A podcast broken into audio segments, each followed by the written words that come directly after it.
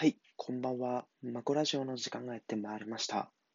本日は第22回の配信になります。本日第22回のテーマは、おすすめのネットフリックス作品第3弾といったテーマでお話ししていきたいと思います。このマコラジオでは、社会人1年目の私マコが日頃の社会人生活を通して得た気づき、また学生時代を振り返って感じて良かったこと、はたまたキャリアなどについて発信していくラジオトークとなっております。このラジオトークは主に就活生の方や若手サラリーマンの方などに向けたラジオトークとなっております。なのでそういった方々にとって何か有益な気づきなどを提供することができたらいいなと思っております。では今回第22回のトークテーマであるおすすめのネットフリックス作品第3弾についてご紹介していけたらなと思います。今回、おすすめ、私がおすすめしているネットフリックス作品が、スノーピアサーという作品になります。この作品は、今、ただいまネットフリックスで放送中の作品で、今シーズン1で、今週で第5話まで放送されているドラマになっております。で、簡単にこのスノーピアサーといった作品の概要について説明していこうと思います。まず、スノーピアサーがどういった作品なのかというと、地球が、まあ、戦争などによって急速に温暖化が進んでしまった世界をの話で、で急速に温暖化が進んでしまった結果、逆にその、えっと、氷河期みたいな状況になってしまっていて、もう人間が住むことができないような地球になってしまったんですよね。なのでもう地球がすべて凍っているみたいな。で、そんな中、ある、ある人間が、その、大きな1001両にわたる鉄道を作って、その、主にその、外の空間から、まあ、生活するためのシェルターみたいなものを作ったんですよ。で、その鉄道内の、に起こっている話になっております。まあ、ちょっとは結構説明することが難しい作品なんですけれども、まあ、気になった方は概要を見てください。で、このスノーピアサーっていう作品は、もともと映画化もされている作品でして、その映画は私は見たことないんですけれども、以前友達がそのスノーピアサー面白いよと映画をおすすめされたことが、おすすめしてくださったことがあって、当時は見ていなかったんですけれども、最近ネットフリックスでなんか結構話題に上がってるなと思って、なんか一致したみたいな。当時おすすめしてくれた映画がドラマになっていったんだな、みたいな。一致したっていうのが、私がそのスノーピアサーに興味を持ったきっかけになっております。で、この作品の面白いところなんですけれども、スノーピアサーって結構大人向けに作られている作品なのかなと思っていて、で、どういったところが、まあその、主にその大人向けの作品なのかというと、そのスノーピアサっていうのは、主にその、1001両という閉ざされた列車の中で生じる人間社会について説明している作品になっていて、で、この1001両の、まあ、狭い列車っていう空間の中で、主にその階級社会ができているんですよ。で、その階級っていうのが、当時、その1001両にわたる列車を作る上で出資をした人が一番上の階級で、で、労働階級といって、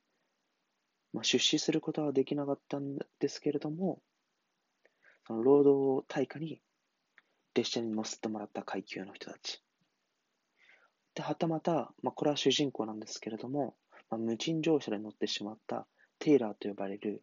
最後尾の階級。主にこの3つの階級で、この列車っていったものは構成されているんですよね。で、もちろん、一番上の上流階級の人たち、当時列車を作る際に出資をした結構金持ちの人たちっていうのは、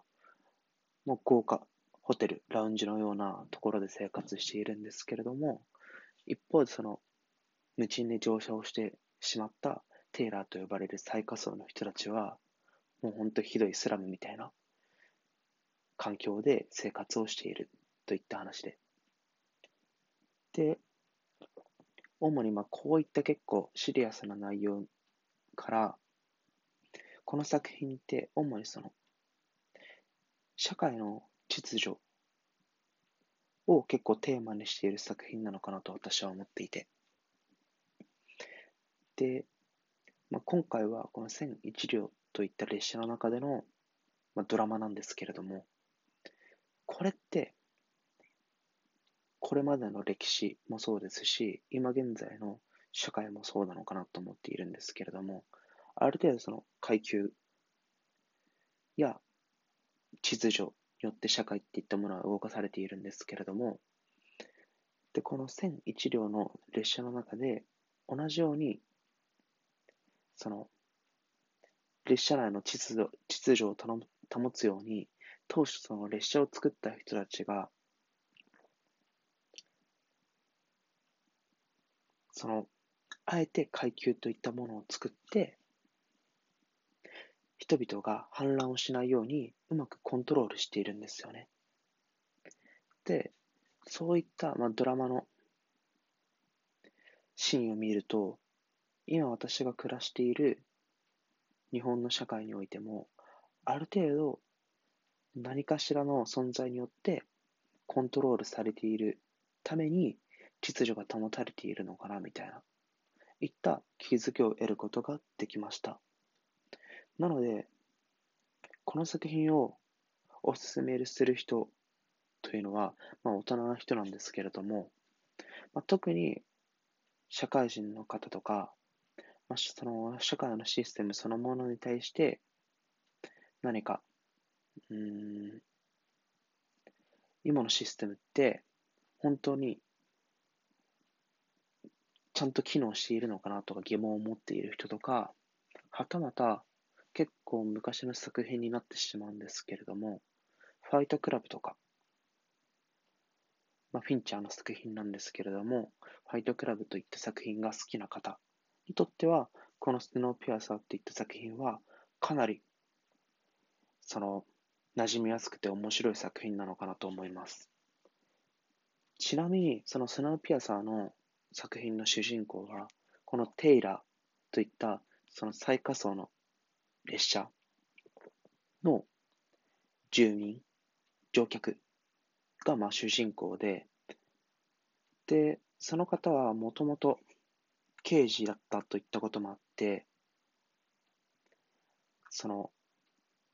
中流階層、上流階層で起こった、まあ、事件を担当することになるんですよね。で、それがきっかけに、徐々にその列車の謎が明らかになっていく。っていうようなストーリーになっていて、結構その、